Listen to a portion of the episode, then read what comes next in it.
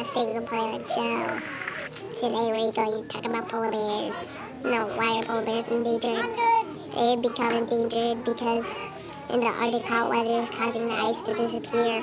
Polar bears are being threatened anywhere they go. Polar bears are only able to survive in places where the water freezes, letting them hunt for fish. Thanks for watching the Save the Planet Show. We'll be right back. Louise's pizza is so good, it'll blow your mind. Try Louise's pizza now. Okay, we're back now. Now we're going to take a question from the audience. Okay, how about you?